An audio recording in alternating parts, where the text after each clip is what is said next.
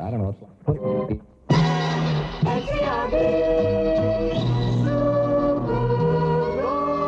We got a night of soul for you. Listen to them. Children of the night. What music they make. It is midnight in Cozy Corner and around the world. Pour yourself a cup of coffee, put your feet up, and get ready to howl at the moon. It is time for the late night fright with Dan and Faith, right here on WKMF Cozy Corner Public Radio. What do we got tonight? Tonight, we got that 2018 Toni Collette movie, Hereditary. Can you dig it? I can dig it. I can dig it too. I am the coyote, and you are listening to the late night fright with Dan and Faith right here on WKMF Cozy Corner Public Radio.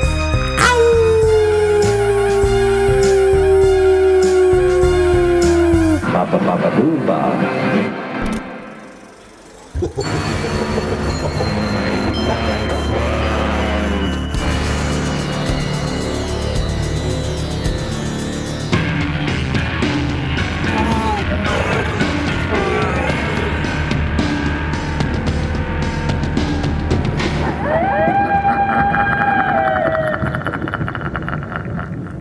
Welcome to the Late Night Fright, right here on WKMF, Cozy Corner Public Radio. I am Dan, and with me, as always, is my very possessed co host, Faith. Say hi, Faith.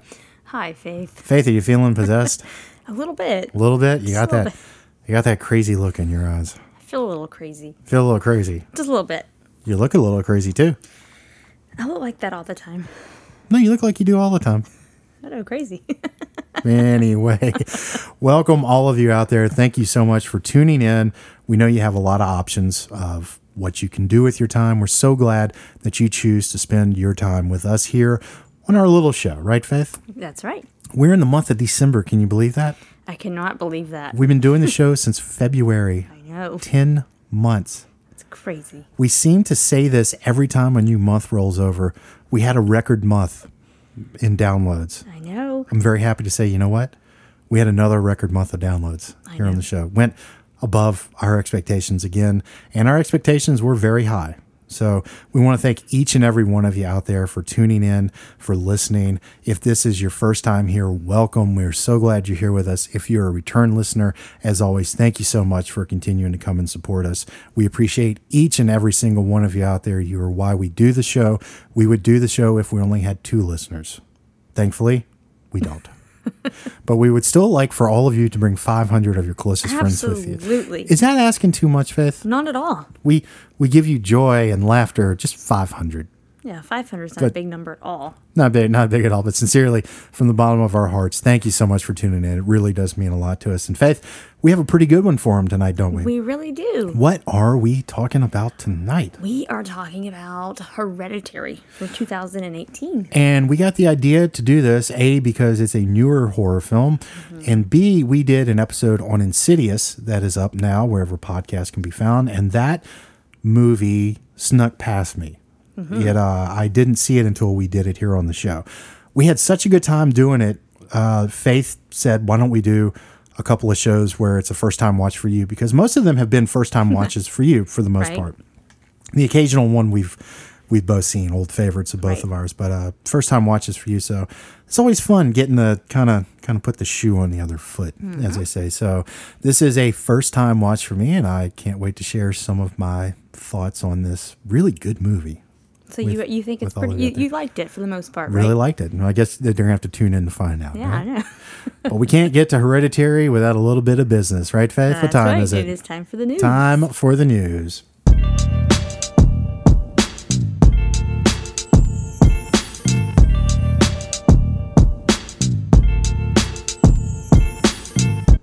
Cozy Corner policeman John McClane and his wife Holly Gennaro McClane are on the outs. Holly made their separation official when she moved to Los Angeles and accepted a job with the Nakatomi Corporation. She has not ruled out a reconciliation. She recently invited John to her company Christmas party. We do not have any word on whether John McClane will go to the Christmas party, but we wish them both luck. We sure do.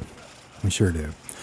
Hans Gruber, the classically educated international terrorist, recently announced his plans to hijack a Christmas party. Gruber was most recently seen in the company of Eurotrash terrorist Karl, a big blonde guy with a temper, and American Theo, a computer expert. If you have any information on the whereabouts of Hans Gruber, please contact Deputy Chief of Police Dwayne Robinson in Los Angeles, California. We just received word that John McClane has accepted Holly's invitation to the Nakatomi Christmas party. Hopefully, he'll go out to the coast, they'll get together and have a few laughs. Good luck, John. We know you hate flying. Yippee John. Yippee Faith, as we said, it's December. We had another record month here on the show. 10 months now. Can you believe it? 10 I cannot months. believe it. It's it's kind of hard to believe, isn't I know. it? We've had we've had a great great run here, but there's somebody that hasn't been on the show, right? That is right. Faith, who hasn't been on the show? Robert Englund. Robert Englund, Roberto Englundo, Freddy Krueger himself. We have written, we have we have sent messages. Uh, Faith drove by his house uh, against the advice of our lawyer. Yeah, Sorry. he, and I know he doesn't know who we who we are because he hasn't filed a restraining order against Right. us. But uh, you know, and we thought you know we needed to uh, sweeten the pot Mm-hmm. a little bit. Uh, we've offered a five dollar bill. We've offered uh, a thirty two ounce old Milwaukee tall boy. We've uh, offered a used uh, phone charger, the little block. We've offered uh, some free phone apps. What, what else have we offered? Uh, Vicks VapoRub. Used computer bag, dollar menu Taco Bell items, um, the lavender. Yeah, a thousand standard staples. Yeah, a lot of stuff. A lot of stuff. Uh, I want to sweeten the pot a little further this week. What you got? Okay, Robert, if you come on the show, all of that that we just mentioned can be yours. I'm also going to throw in an empty copy paper box. Do you know how useful those are? I could use one. Yeah, you can put all kinds of stuff in them, right? I know. I mean, you know, you can put them in a closet. You can put them outside in the, in the storage area, and you know, you can put uh, uh, keepsakes in there, knickknacks. You know, you, who knows? You know, Right. And it's and it's up to him what he keeps Right. in his empty box of copy paper. Yeah, that's a good deal. It's a really good deal. Yeah. Yeah. So Robert, we love you. You know, uh, just come on the show, and all we'll give you all of that. And like we said, we're in December. If you have not been on the show by Christmas, we have a very special Christmas show planned. We're gonna go after Jamie Lee Curtis, Yeah. and we're gonna Yeah. go. We're just gonna go down the line. Jamie Lee Curtis, Sigourney Weaver, Somebody agrees. Sigourney Weaver. You know, that Might be uh, a big one. Maybe the Wizard Master from Elm Street 3, Dream Warriors, you know. But you're our first and only choice, Robert.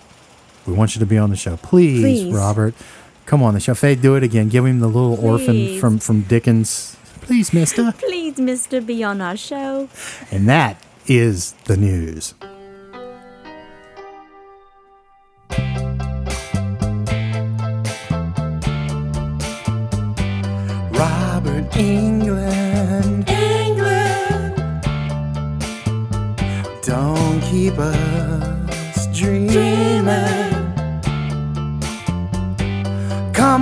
Show. Come on our show. Come on our show.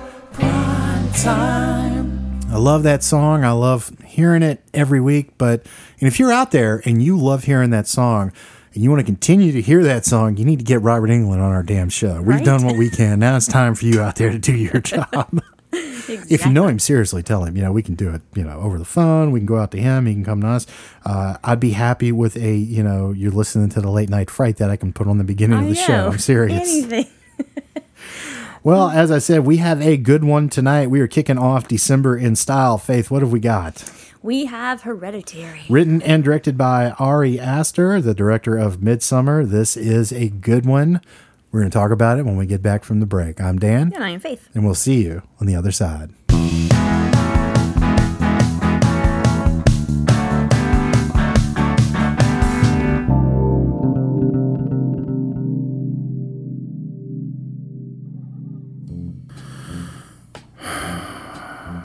This is um, Harrison Ford, the um, Big HF host of The Straight Dope, the number one rated show on whatever radio station we're on.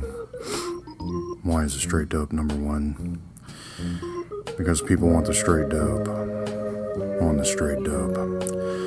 Join me this week for a shootout that promises to be very exciting. I've got um, Purple Monkey Balls going up against Poochie Love. Both are exciting blends. Both have pros and cons. The names are both very funny. Probably laugh when you smoke them in there. Guaranteed to get you high. In the season of the holidays, I'll also be talking about Christmas lights. I'll be telling you um, whether it's better to look at uh, lights that stay constant or blinking lights. Uh, both again have pros and cons and are guaranteed to add a little something to your high. Join me, Harrison Ford, the Big HF, right here on the Straight Dope on whatever radio station this is. I, I really, really couldn't care less. Turn off the music!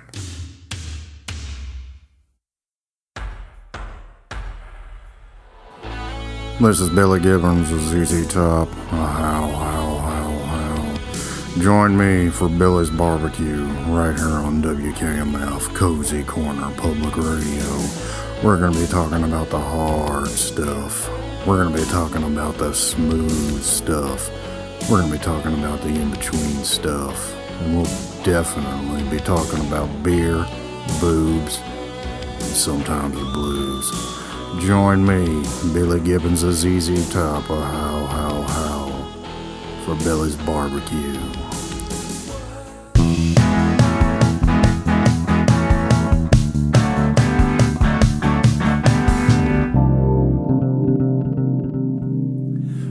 Welcome back to the Late Night Fright right here on WKMF Cozy Corner Public Radio. I am Dan. And I am Faith. Faith, we got a good one tonight. We are talking about the movie Hereditary, aren't we? We sure are.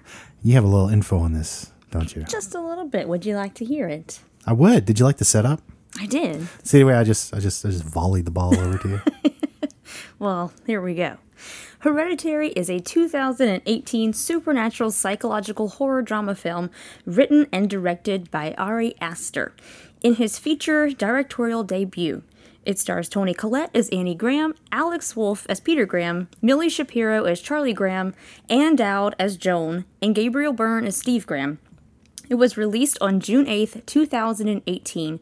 It was acclaimed by critics, with Collette's performance receiving particular praise and was a commercial success, making over $79 million on a $10 million budget to become the production company A24's highest grossing film worldwide. It's a lot of money. It's a lot of money. It's a, lot, of of money. money. I also have a little synopsis for our listeners. Would you like to hear it? I'm ready.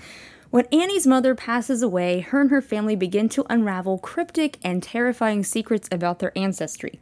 The more they discover, the more they find themselves trying to outrun the sinister fate they seem to have inherited. How does that sound? Ooh. Seem fair to the movie? I got goosebumps. That was good. That was great. Without getting into it, what did you think of it? Because I know this was your first time watching it. this this was very interesting because I was obviously aware of this movie. Mm-hmm. I had seen a trailer for it, did you know what it was? but I, I, I knew that the mother had died. Right. That's that's what I knew. Okay. I knew that uh, there was some weird happenings going on in the Mm-hmm. house. I did not dis- dismiss this movie. It's just that when this was going on, you know, in summer of last year, I had some things going on. It's not always easy for us to get out to the movies, you, Right. Mm-hmm. you know, with our schedules. Uh, so it's not that it had gotten away from me. It was on the list. I just had not, you know, crossed it off yet. So, but I went in really cold. I, I, like I said, I knew there was some, maybe some haunted house stuff going on. And I thought maybe it was going to be kind of poltergeisty. Maybe like the Sixth Sense. And I'm making the Sixth Sense comparison because anytime I see Toni Collette, all I can think about is the Sixth Sense. you know, man, I'm really glad that I got to see this without knowing anything about it. You know, Right. You and I want to thank you for not spoiling Yeah, it at I- all for yeah, I me. didn't want and to. and I'm glad that you didn't offer, you know, any insights into what it was because I do remember you asked me via text. You said, "Do you know what this movie's about?" And I said, "No." Right. You know, outside and of the I- I outside of the the mom. yeah, I know, left it there because that's the whole beauty of this movie. Because it, you you have to watch it to let it unravel and play out. That's why I didn't Right. explain anything to you. Right. And not only do you need to watch it, you need to watch it more than once, I believe. Yeah. I believe that this, uh, the rewatch value on this is going to be pretty high through the years. I, th- I think this is one of those movies. You know, we we talked about Quentin Tarantino on this show. Uh, we did Once Upon a Time in Hollywood, and you know the uh, the respect I have for his movies, and Right. his movies improve with viewings. You know, The Sixth Sense is a movie that improves with viewings. Yeah. Uh, great movies do that. This is a movie, though. Yeah, I want to share this this quote I have Okay. here. Uh, this is George Lucas. Okay. George Lucas uh, from Vanity Fair in 2005. This is when Revenge of the Sith was coming out. I want to share this quote because I think this is applicable to Hereditary. So here goes. George said, The interesting thing about Star Wars, and I didn't ever really push this very far because it's not really that important, but there's a lot going on there that most people haven't come to grips with yet. But when they do, they will find it's a much more intricately made clock than most people would imagine. Now, I agree with Mr. Lucas on uh, the construction of Star Wars as a very intricately, intricately constructed clock, but uh, Hereditary is a pretty well constructed clock Yeah. too. And the reason I'm saying that and bringing up that George Lucas quote about the clock is because Hereditary is full of setups. Mm-hmm. I mean, full of setups. It's full of setups, payoffs, sleights of hand, and you think it's about one thing, then you think it's about something else, and then you think it's about another, and then finally you, you think it's about one other thing. Right. And then you find out it's really always been about this one thing from the very beginning. And I want to say my hats off to Mr. Aster. It's hard to believe this is his uh, first feature length movie. I know. It is. it's very assured. yeah. It's very well done. I was reading uh, some stuff how he wanted it to be made because he believes that the house is one of the main characters of the Yeah. movie and that he wanted it to be made everything be made for the movie literally you know this isn't some house that they found they literally built everything for this movie they wanted wider angles so that the camera Yeah. they could have longer shots and wider doors Mm-hmm. and i don't know i think he's i think it was a really cool idea I heard Toni Collette say in an interview that I looked up after I'd watched the movie for the first time. She said, you know, he'd been editing this movie in his head for two years, you know, waiting to get it made. And I think maybe the time really helped. Uh, You, know who this reminded me of? You know what? The, just the look of this movie reminded me of was The Sixth Sense. It reminds Yeah. me of, of Shyamalan. i know You know, yeah um, whether that is you know on purpose or not, you know, and I'm sure this guy's influenced by M Night because he's Right. I think he's 33 years old now. Um, he'd be about 13 when The 6th Sense came out. You know, I mean that's perfect age. You know, Mm-hmm. Yeah. you know, so you know M Night's an influence now on on cinema on some guys, and I could feel you know the M Night influence on this. You know, just the look and the feel and the way that it's a family drama because that's the great thing about Night's movies, and we talked about it on The Sixth Sense. There, yeah, it's a ghost movie, but it's really a family drama, Mm-hmm. and this is a family drama yeah too, with one big, big, big difference. yeah, we're gonna we're gonna get to. So, but uh, I I thought it was fabulous. I was glued to it. Yeah that's i think that's what this i've seen this movie three or four times now and it's Mm-hmm. like you're just constantly you don't want to stop looking away from it Well, let me ask you this, because because this is a first time watch for me, and uh, it's a relatively new movie, so Mm-hmm. it's still relatively fresh for you. What was your impression the first time that you saw it? I I was very I wasn't expecting how this movie was going to go until a certain moment possibly. But I Mm-hmm. was still kind of, you know, okay. It's one of those movies afterwards I watched with my sister and we were both like, "Hmm." It made me want to look up stuff if that makes any sense, you know. I did the same You thing. you want to I- start researching it cuz I did like, the same thing. You know, and I think like I think you texted me that you have to process it. Yeah. And I think that's what there was a lot of processing. Yeah, you have to do this movie and I like movies like that cuz it makes you think, Yeah. you know. Yeah. I, I'm I'm still processing it. And I'll say this after the first time, um, I knew I liked the movie. I was like, Mm-hmm. that's really that was really well done, you know. Uh, I didn't know if I liked the movie Right. though. You know what I mean? Right. And I started, you know, digging and I watched it again And I'll say this: um, I didn't feel shortchanged by it. I didn't feel like he was trying to pull one over on me at all. Right. This is a really intricately constructed clock Right. from the very beginning, and this screenplay is really top notch. Mm-hmm. And the way that he weaves things in and out and ideas, and you think it's about, as I said, one thing. And let me go. I have it. I have it here on my list. Okay. Um, let's see. So, what's it about? Grief, mental illness, family issues, the loss of a child. It it goes through all of those things in the first act of the movie. Right. You know, it's I'm like, oh, it's about grief. No, then it's about mental illness. You know, uh, those kind of things. Um, but it's really about this weird Paimon cult. Did I say that right? Payman? I think it's Pyman? yeah, payment. hmm Be funny if it was the Pie Man. if if they were they're trying to summon the Pie Man, and this does segue. You know, you had Adam Sandler. Oh, I'm ready for the Pie Man. yeah, but um, Adam Sandler, I, I do bring him up. I have a good reason for bringing him up. One of the things that I liked about the movie is she's uh, Toni Collette as Annie is learning things about her mother. You know, after she dies, and Adam Sandler in a Vanity Fair interview he did with Brad Pitt. And have you seen these Faith where they sit these two actors down and they interview each other? It's wonderful. They have so. uh, like Jeff Bridges interviewing Matthew McConaughey. I say interviewing; they're just talking. Right.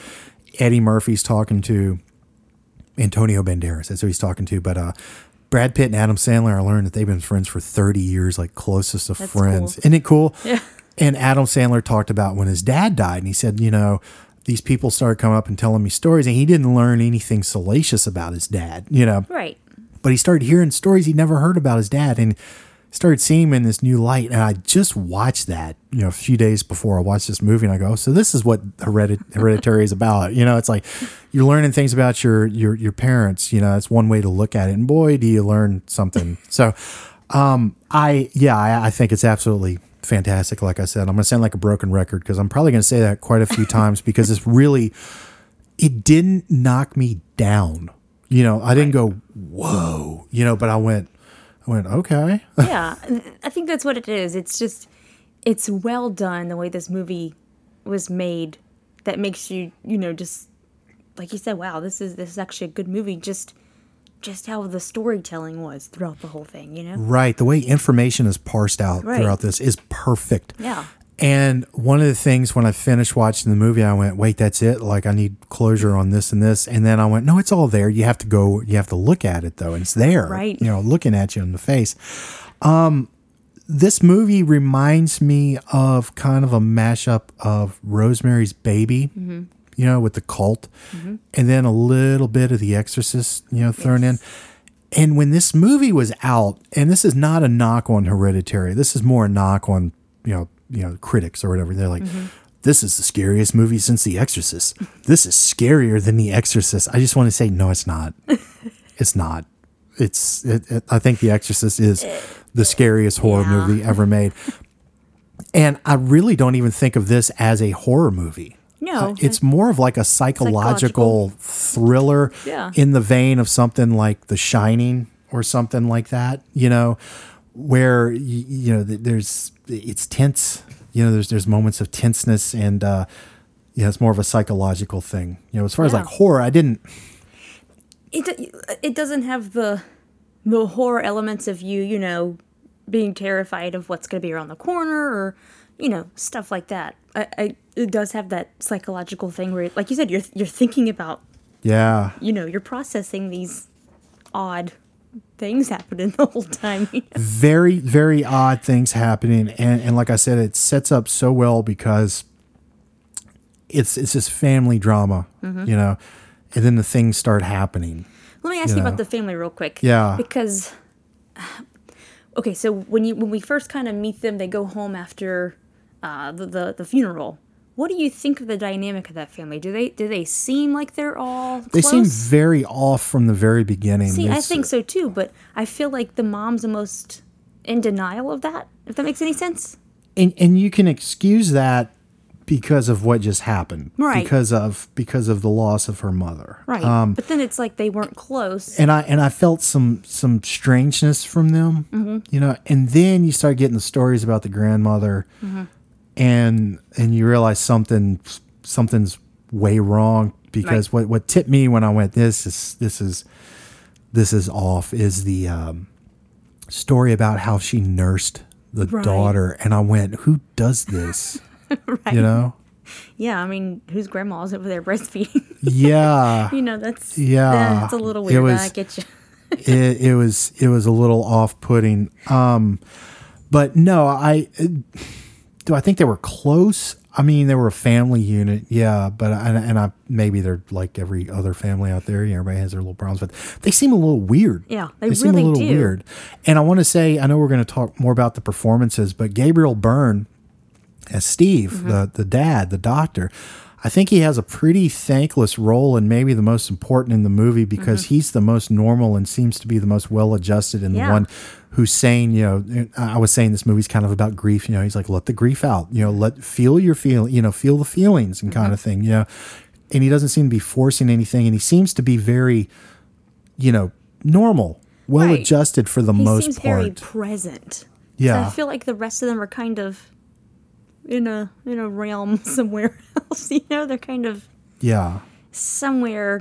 I, I just feel like, like you said, he's he's way more grounded and Yeah. kind of kind of gets it. Where everybody else everybody else seems a little off. Yeah. way. Yeah, and that, that you know what happens to him later in the movie, I think, is all the more tragic because Right. he's really trying his best. I know. You know, I know. it's uh, yeah, he's like I said, that's not a flashy character. You wouldn't notice that, but he's his presence and what he's doing or not doing, really, I should say, because it's not a flashy role. Mm-hmm. Right. You know, uh, allows the other actors to do what they do. Uh, Wolff and uh, Collette, you know, are able to. Alex Wolff, they're able to to really eat. You know, Yeah. because because he's because he's grounded. He's setting the table, and He they're really able to, to come up and and do it. And it's kind of one of those things where it was about halfway through the movie. I went, man, this guy's really knocking it out the park, and no one is probably noticing. You know, just how you know what a what a job he's doing Yeah. in this movie. Um, But I know we're going to get to the performances because I know you know we, we got to talk about these performances Oh, because they're, they're really good. But uh, do you agree with me? I mean, on the Exorcist thing, Chris, Oh yeah. that's a that's one of you don't just say that, you know. of course not. No, that's You don't that's just a- say no, that, no. you know. You I mean, the movie. uh, See, it takes a lot to scare me. This is one of those movies. The first time I was like, I wasn't terrified. I didn't have nightmares. yeah. But you know, like I said, it stuck with you psychologically. Psychologically, this know. didn't scare me. No, it, it like I was not scared at all during this movie. We did Insidious, and Insidious gave me just chills. Right. You know, at certain points, and this movie did not scare me. And so I'm going, well, what the hell is everybody talking about? And then you know, they're like, yeah, man. But that last ten minutes, I'm going, yeah, that was unnerving. It was all get out, but. Scarier than The Exorcist. Come on, man. like, like uh that guy's performance as Frankenstein's monster was better than Karloff. There's just some things Somebody you don't said say- that. No, I just Oh, that I'm one I made up. Say, I'm like, what? You know, this album's better than Revolver by the Beatles. That's you know, you better be able to back that up. You know, there there's certain bars, you know. And uh no, so I mean I don't mean to harp on that, but that was one of the things I knew about this movie going in was Better than the Exorcist. it's scarier than The Exorcist. you know, it's like not not really because telling you when the priest walks in that room and Mercedes McCambridge says her voice is coming out of that little girl and she's been drinking whiskey and smoking cigarettes. Hello, you know, still sends chills up my spine. Yeah, this is definitely So, not as scary. Um, am I right on that though? Is that the scariest movie ever made? I think so. I think it is. I really think it is for a lot of reasons. And I've been I've been opposed to doing it on the show because that means I need to watch it again, which I don't. You, you said that because I was like, why haven't we done it? And that was your answer. I was like, I saw it. I don't. I don't need to see it again. I was in the store yesterday buying soup. I was getting some lentil soup. I was in the uh, soup aisle and they had split pea soup, and I went.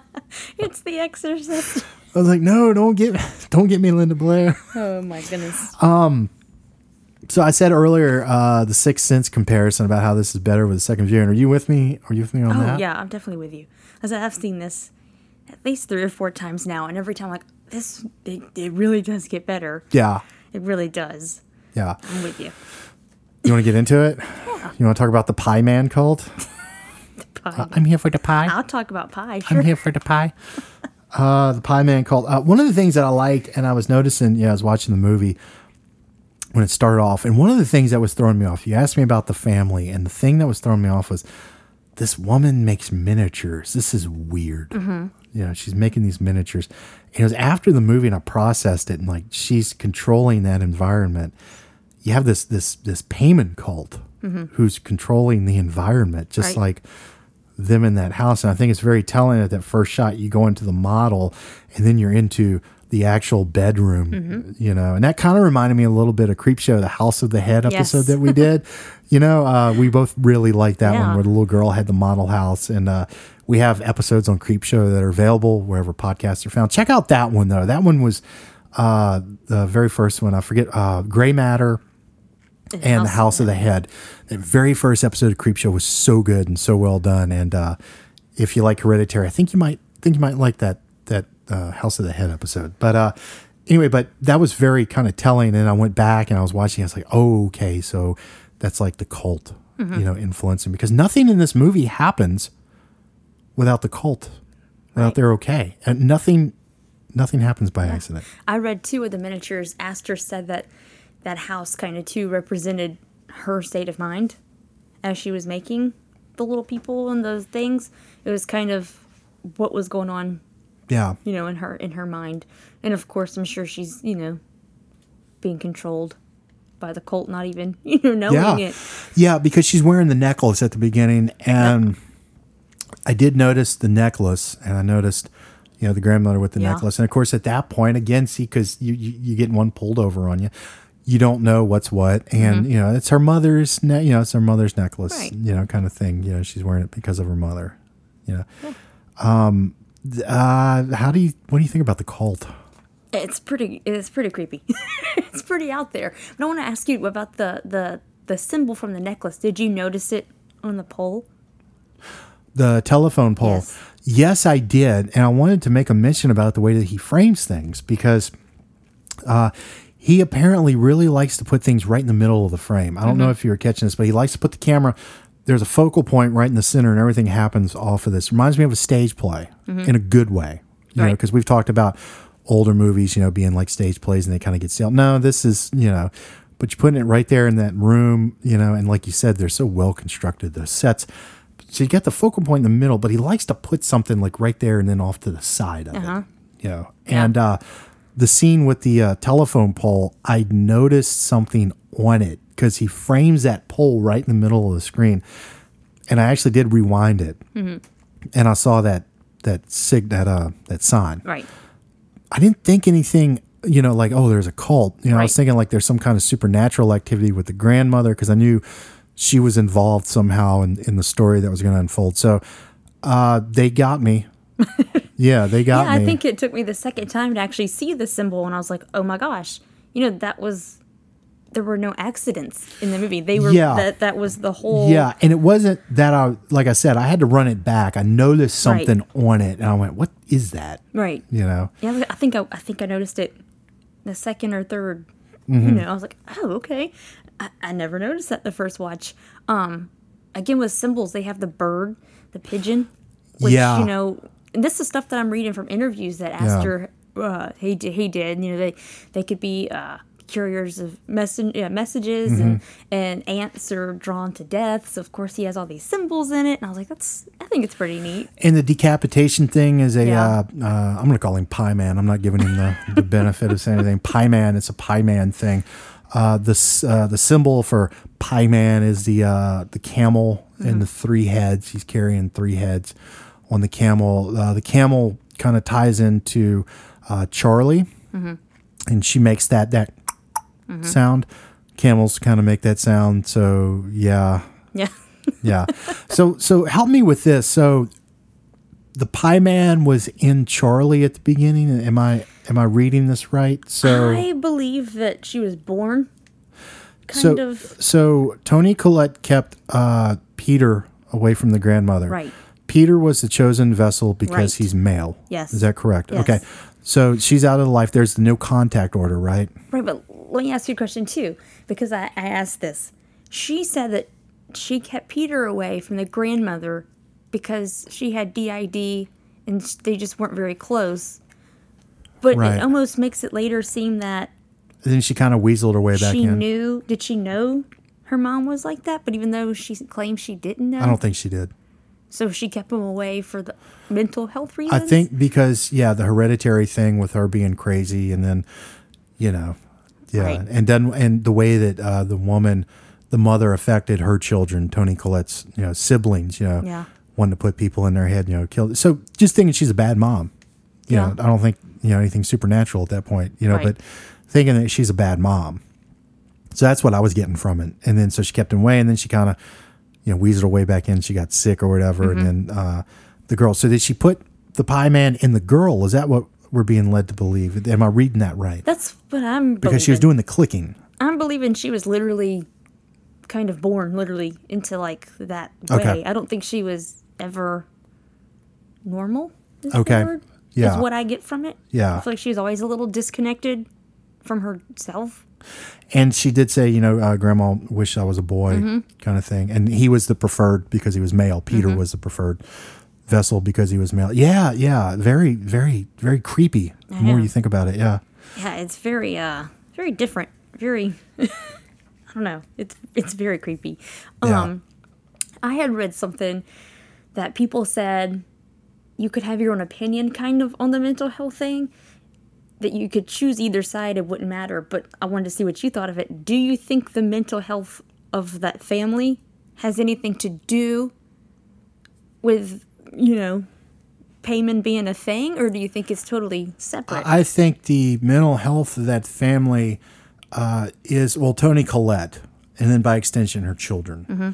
I think Toni Collette is the way that she is because of the way that the mother brought her up.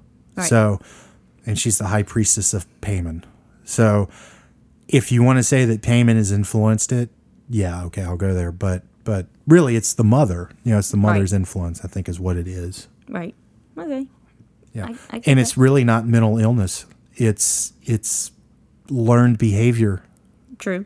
You know, I don't think that the brother was actually schizophrenic that killed I- I- himself. I didn't he think so was either. he was that was legit. Yeah. like Vincent Grey in The Sixth Sense, killing himself because you know he sees spirits. Yeah. Yeah, she was forcing people into him or whatnot. I mean, Literally, how do you, why would you want Yeah. to live with that if you've got this person almost taking over you, you know? yeah, and and maybe you could make a argument. You could read something into. You know the way that the family is. You could read some kind of abuse element into it. You know, and that's an easy thing to do with things like this. You know, uh, with with a mother like that. You know, maybe there was some kind of weird, you know, sexual abuse or something. Right. But no, I think in this instance, it actually is what it what it is. Right. I get that. And I just said that, and it's awful to think that there could have been some weird sexual abuse at the hands of the mother with the son. Yeah. That's awful. I know. And wouldn't surprise me the way that the cult conducts itself with the True. you know the naked cult. Then Yeah. you know, I mean, it it it's it's it, it's more terrifying the more I'm sitting here thinking about Right. it as we're talking about it. You know, it's it's really kind of awful. Yeah. Do do you think there are things like that for real that are that extreme? Yeah, yeah, no mean- doubt, no doubt, I think so. absolutely, no doubt. I think they're in the highest uh, halls of power. Yeah. I think I think there are people in power, without getting on a soapbox, who conduct their uh, little rituals or um, whatever it is they do, say their little incantations, Mm-hmm. and uh, are invoking evil things into the world. Absolutely, I do. Yeah. I mean, I know we talk about it all the time. Yeah. You know, Yeah, and I think it's more common than people than people realize. realize- Yeah, yeah. Probably so. I mean, yeah. I didn't. I didn't want to bring this up again, but uh, if you listen to any of our True Detective shows, and we're going to get back to True Detective, it's been kind of difficult for us because there's, uh, you know, there's there's sexual abuse in, in True Detective that runs through it. Recently, here where we live, we've had this rash of sexual abuse cases and, and these predators getting caught, and we we haven't really wanted to talk about it. no. I mean, you know, we're hearing about it every day. I'm almost relieved when you say, "Oh, we'll do True Detective Yeah. next week," because it's like a Yeah. You want to breathe for just a second from from the real stuff. And. I was just about ready. I said, you know, yeah, we're going to do one this week. And then like Tuesday, we had we had an arrest, 500 counts. All of you out there, I don't know uh, if you're spiritual, religious, if you pray, just pray for these people. 500 counts of pornography with children. And I don't want to talk about that, you know, on the show. And here I am talking about it on the show. And uh, the reason I'm- bringing it up is because you know, I keep wondering if we're going to find that there's some ritualistic aspect to this. So you're asking, you know, is this common? You know, yeah, it's more common than you think, and it's right here in our backyard. I'm not trying to scare anybody. I guarantee you, it's right there in your backyard too. I mean, literally. You know, but I was thinking about all of that when I was watching the movie with these people because we we said from the beginning when the first arrests were made in in, in our area that this is part of a network and it looks like it's part of a network and who's to say that they're not some weird cult? Mm-hmm. You know, I know. so yeah, yeah, I believe in it. I wouldn't be surprised. And is it this extreme? It's probably more extreme. Yeah. Yeah. The movie's probably toned down Yeah. than it's. I would I would love to ask him what he knows, what he you know, if, what he found out researching or if he knows something, you know. Yeah. I know. Same way I want to ask Nic Pizzolatto of True Detective what he knows. I know. So Maybe we should get him on the show. I would love to. You know, we have a special guest host coming up um, next week Yeah. with us who we might have an in with, with him because uh, they know some of the same people. So we might have to we might have to put the call out on Well, that. you one. just might have to. might have to. I'd love to ask him, what do you know and how do you how do you know it and when did you know it? I know. so but yeah yeah that's uh that's that's what i think about that yeah it's out there and and probably way worse and more common than you uh than you realize And you want to believe, even believe. yeah Yeah. yeah I under, yeah, I get that. I don't, I don't, I don't want to no understand no. that. You know, you don't, you don't want to be like, yeah. no and the thing is like you don't have to believe it the thing you have to keep in mind is that they believe it Mm-hmm. that's that's you know that's what you have to keep in mind with you know oh, i don't believe that you don't have to believe that what you have to believe is they believe it Mm-hmm. they believe in this crap you know Yeah. True. terrifying Very terrifying. yeah Yeah. Let's let's, let's get back to hereditary right uh what do you want to talk about Let's talk about performances. Let's talk about the performances. Everyone in this movie is great. As I said, Gabriel Byrne, uh, special special nod to him for Mm-hmm. not having the showy performance. Uh, the young woman Milly Milly Shapiro. Milly Shapiro scares me. Um, really, she plays creepy, just just Really well. really well.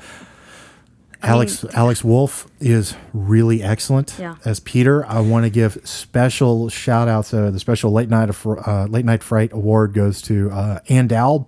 Yes.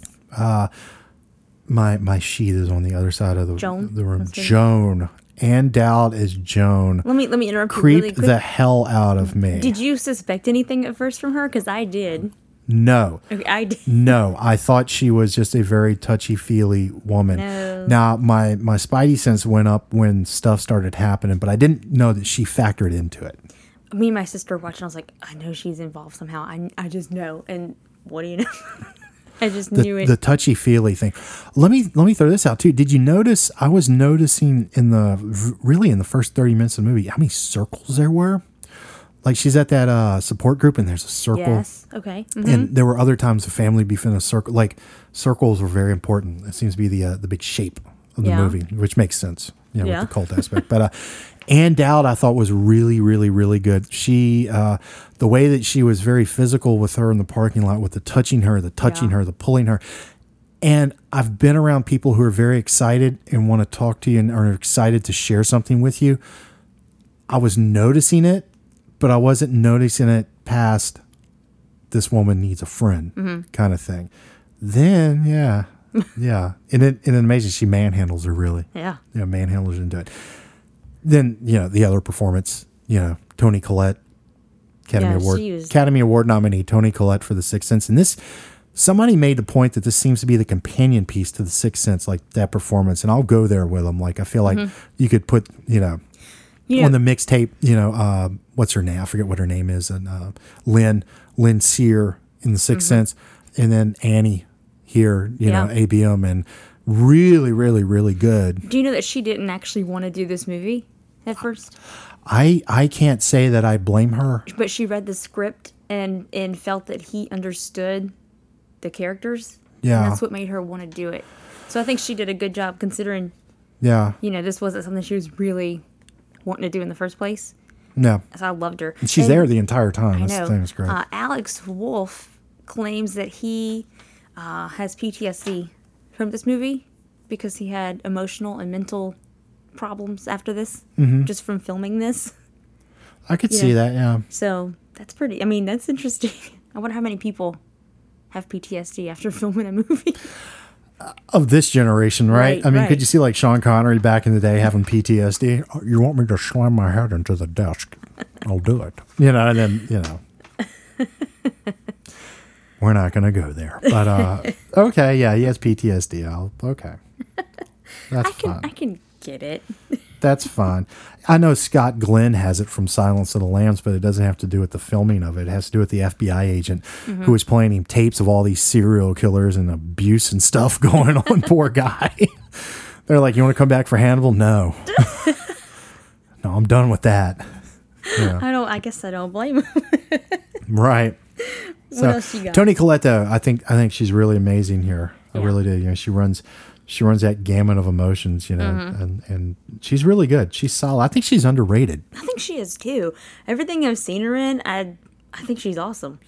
And I know you know she's gotten awards love for like uh, that show she had, the United States of Tara, where Mm-hmm. she played a whole bunch of different characters. She had schizophrenia or multiple personality disorder or whatever it was. But uh, you never hear her name on the list for some reason. You know, and you start when they start talking about the actresses. You know, why do you, why do you think that is? Do you have any idea why that is? I don't know. It's a good question.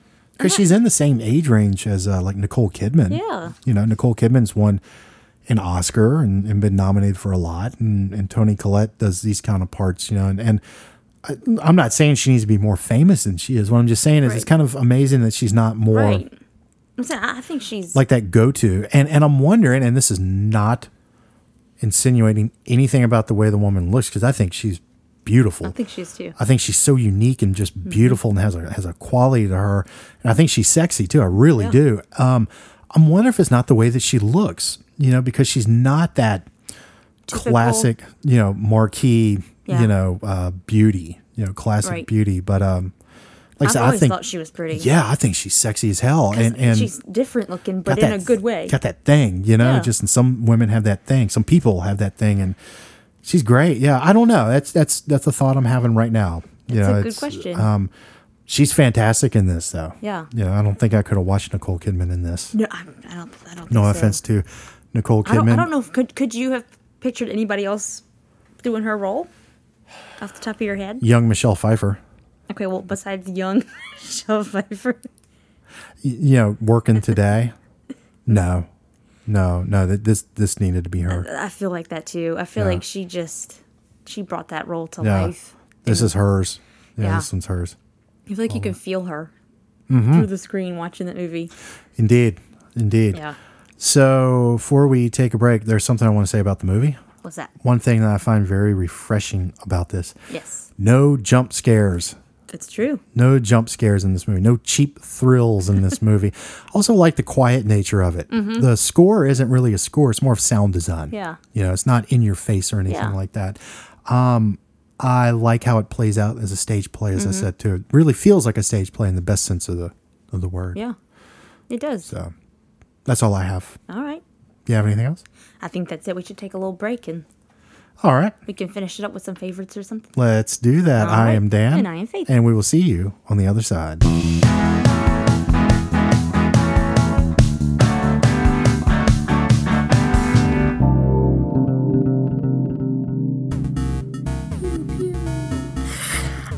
Scott Rice, host of Laser Beams. Pew pew. That's Laser with Z and Beams with Z with your update from Laser Danes. Tonight's high scorer in laser tag was Billy G69. He had 700,240 points and 316 CK. That's confirmed kills. Kills with a Z. He shot everyone in the tush. Uh, how, how, how, how?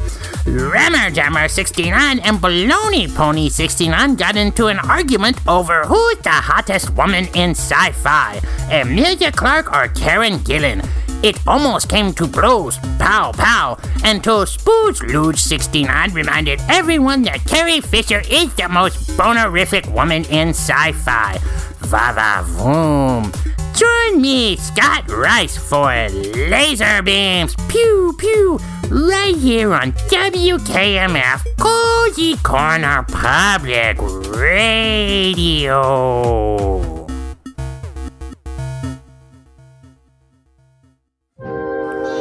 This is Bert Biederman, Cozy Corner's resident old bastard and host of Bustin' Balls with Bert, the most politically incorrect show on the radio. This week I'm gonna talk about colored hair. What's up with all the colored hair? If you got colored hair, I'm gonna bust your balls. I don't care if you're a dude or a chick dude. Join me, Bert Biederman, for Bustin' Balls. Turn down this goddamn music.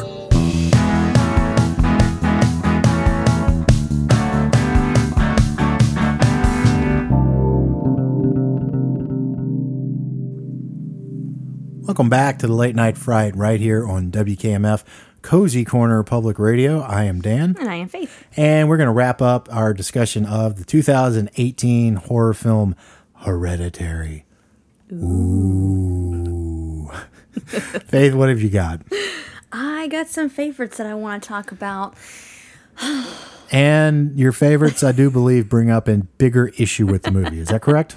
Yeah, and I have a, I have I have- have some questions. I, I feel like I need to ask. Okay. So I'm going to let you introduce this favorite because this is, we, we share this Yes. as a favorite. I, I would like for you to introduce this uh, part of the movie, and then I will ask the question, and then you may just go off to your heart's content. How you feel? That's fine. All right, go ahead. So what's uh what's the favorite? Uh, Charlie's head coming off. Right. Yeah, her so she scene. is having a uh, uh, allergy attack. Mm-hmm. She is can't breathe. She's eating uh, peanuts or some kind of nut. Mm-hmm. She puts her head out of the window to get some fresh air on this road, and splat.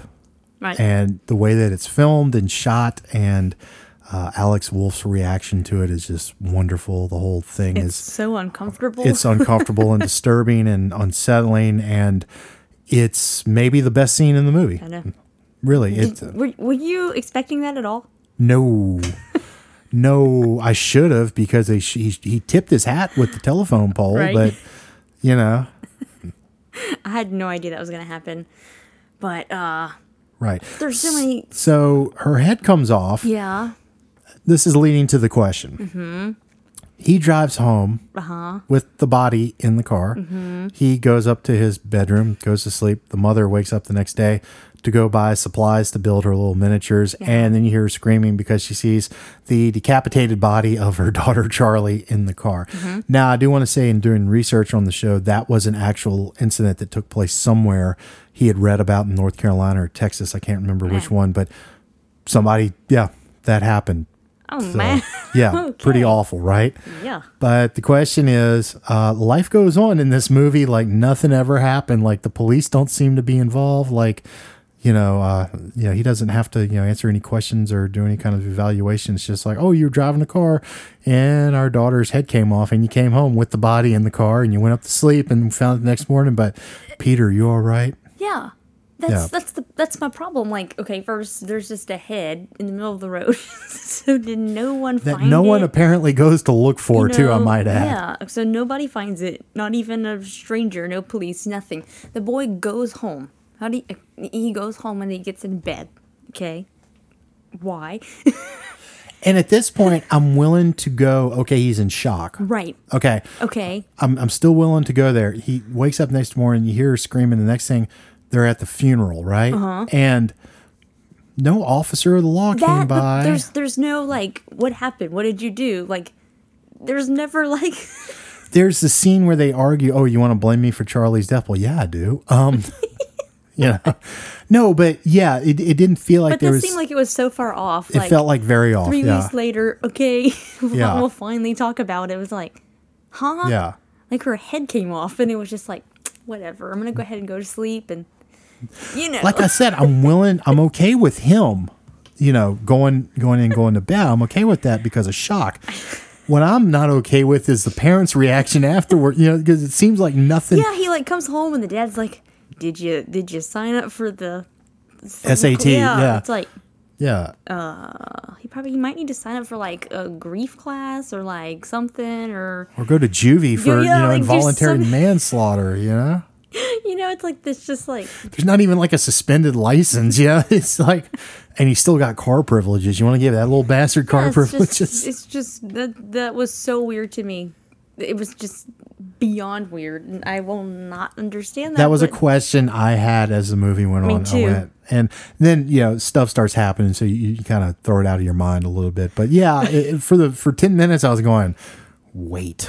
Yeah, like I said, me and my sister were watching. We're like, is he gonna say anything? Is anybody gonna confront him? What's what's going on? Why is everybody so silent about it? You know, it's just weird. Very weird. Yeah. Uh, what other favorites do you have? Uh, the scene where Annie is possessed by the Pie Man, I Mm-hmm. believe, and she's up in the corner floating, and she's uh, what has she got? Like a string, I think so. like a string, and she's uh, decapitating herself, and that look on Toni Collette's face is just terrifying. Yeah. the whole thing's terrifying. Yeah, it really is. I think the I think just the way this movie looks and feels is one of my favorite things. The disturbing aspect Yeah, of it, just everything. I like the way the house looks. I like the quiet nature yeah. of it. Yeah. I, I think it's just it uh it's a good quality to you know the house how everything looks it just looks nice makes you should I say that it feels homey Yeah, you can say it feels homey. with people decapitating themselves in in the attic Yeah, yeah, homie. You can say it feels homey. I also have I loved Collette's performance Yeah. you know I mean carries this movie. She really deserves some kind of awards recognition Yeah. for this. She was really good in this. yeah you got anything else that's all I The have script, Yeah. just the way the construction of the script, the way he's pulling fast ones on you and you're not even realizing it, but you go in thinking it's about one thing and you end up walking out and going, it was about something else. And then you get the, the, the double ad of, but it was about that the entire time. Right. It's, I, I think it's really great.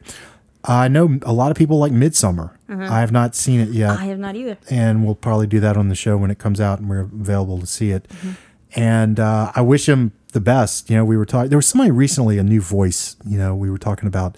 It's great that this director's out there. You know, making movies. Mm-hmm. I think it was for Insidious um Yeah, I can't remember his I name can't, I can't remember his name. like, how great that this guy's out there making movies. How great Yeah. Mm-hmm. that uh, you know, Aster's out there making mm-hmm. movies, and I wish him continued success because this is the kind of thing we need. These small things like this, really good, well thought out, heartfelt Yeah. horror. And see, I think that's another reason why I like it so much because I'm so picky about newer movies, and I think it just it's so well done that you kind of forget it was made Yeah. you know last year because I'm Yeah. I'm very critical about Yeah.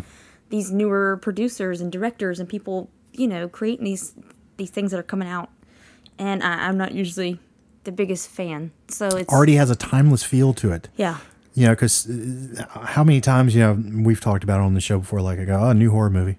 right We saw that Invisible Man trailer that's coming out with Mm-hmm. Elisabeth Moss, and we both went, new horror movie. yeah Yeah. This doesn't look like or feel like a new No. horror movie. This feels like, you know, its own thing, Yeah. Mm-hmm. you know, kind of rooted in the classics and not trying to reinvent the wheel, just tell a really great Yeah. story, you know? Yeah. So yeah, I'm, I'm excited to see some stuff he's you know going to be coming out with eventually. Yeah. Hopefully, I think he's great. And hopefully, hopefully he'll live up to the promise of this, you know? Hopefully, But um, I can't say enough good things about him in that script, though. That's that's top notch. he really is really good. That's that's a good point. It's top notch. is. That's uh, that's a lot of work. Yeah. That's a lot of work. When it seems that easy, it's not. yeah. It's not. When it comes off that good, it's hard. Yeah, I it's can- yeah. It's very hard. He did a great job, and uh, like I said, I, I was impressed with this. And Mm-hmm. great pick on your end too. Thank you. Great Thank pick. you. Um, so you would recommend this movie? oh, absolutely. You, I think you this. watch it again and yeah, I would watch this again, and I think uh, I think this is the kind of thing if you could get a non-horror fan to sit down would enjoy this movie. Mm-hmm. Yeah. I think possibly. yeah. Well, I'm, I'm glad you liked it because we talked about Really before- did. We talked about before. You know, I I got nervous. I'm like, oh man, he's not gonna like this. Yeah, he's, gonna- he's gonna ream this one. Yeah, Like, why did that? Why are we doing this movie? No, it's great. It was it was a great pick. And we're gonna be doing those over the next couple of weeks. We do have a few special things that we're Mm-hmm. gonna be throwing in, and I want to bring up December. December, uh, well, we're in it. We're we're in the middle of it. Christmas is right around the corner, so we're gonna be doing some first time watches. Uh, we have a very special week of shows during Christmas. Faith, I'm not gonna say it, but no, uh, no, no. but we uh, we have a special Christmas show Yes. Two special Christmas shows, but one what it is. in particular. If you do some legwork in this episode, you might possibly be able to figure out what we're doing for Christmas. we also have a special guest host next week. My very good friend Kate Fontenot is going to be here with us. We are going to be talking about Quentin Tarantino's Death Proof. Uh, he's the one that really clued us into Once Upon a Time in Hollywood. He uh, he's a gentleman and a scholar, and we're very excited to have him here on the show with us next week. And I said, "What do you want to do?" And he said, "Man, we've been talking because he and I will get on the phone and talk about Tarantino, and we've been going through the filmography." And Faith said, "Man, I want to. Um, we need to do Death Proof." So it the stars lined up. So he's going to be with us next week, and I think it's going to be a treat for all of you out there because he's he's so smart and so funny Yeah. and and so laid back. I'm and, very and I think it's going to add a nice uh, element. You know, doing this as a trio, I think it's going to be a lot of fun and uh, very funny. I love him. I love him dearly, and uh, it's going to be a lot of fun. We've been trying to get him, trying to get him on the show, and it's finally working out. I'm and uh, so we have that going on. We're going to do some more first time watches. We are going to eventually get back to True Detective. I don't know when, but we will. We're Yeah. going to we're going to finish that as soon as the uh, soon as the the goddamn pedophiles quit, you know, pedophiling around out there, you know. But uh, we're gonna get back to that. We uh, we're gonna be doing some more TV Tuesday. We got the Mandalorian rolling right now, so a lot of good stuff. And again, thank you all for for the record month that, that Yeah, we had absolutely. here. That's that's all due to you, and, and we do it for you. And we would do this show if we only had two listeners, and we do want you to bring 500 of your Mm-hmm. closest friends and, and get us Robert Englund. and Robert Englund. We're not asking too much, right? Not at all. So uh, let me ask you: Would you recommend Hereditary? Oh, absolutely. I think it's a wonderful movie. Like you said, you could show it to anybody, Yeah, you know, a non horror fan. I think they yeah. would enjoy this too. So, yeah, absolutely. Very good. Well, uh, as we said, Christmas is upon us. Uh, happy holidays to all of you out there, all around the world. We sincerely, again, appreciate all of your support. And we're going to continue to give you a free show. And Faith, we're going to try and do the best show that we can. Absolutely. I feel like we've gotten better at doing this I show. think and, so. and we're still getting better. And we're still so. finding things you know, and, and ways to do this. But uh, sincerely, thank you for your support. If you feel so inclined, please give us a rating and review on iTunes or Mm-hmm. anywhere else that you can give us a rating and review. It help just helps us to get the word out on the show. And uh, we, we're going to keep doing the show. Yeah. So help us get the word out. Yeah. So, well, Faith, it feels like it's that time, doesn't it? It does. There it is. The music, Time to say goodnight. the chimes have rung. Yes. Time to bid adieu. For all our listeners in France. Do we have a lot of listeners in France? We have a few. Well, that's awesome. Mon ami. Thank you sincerely for tuning in. As we said, we know you have a lot of options as to how you spend your time. Thank you for spending a little time with us. And thank you for everything.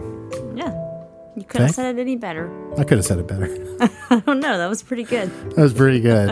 It's pretty good. It's like I was going I was like, you know, just talk, talk, talk. You'll find it. So, Faith, let's do it. May your coffin be cozy and your sarcophagus warm.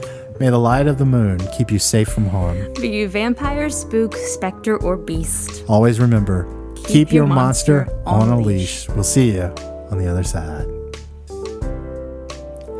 This is a coyote for the late night fright with Dan and Faith. A lot of bad stuff out there in the world. We hope you got good vibes from the show and you kicked them good vibes with you out into the world. If you can't find them, look in your heart. They're right there waiting for you.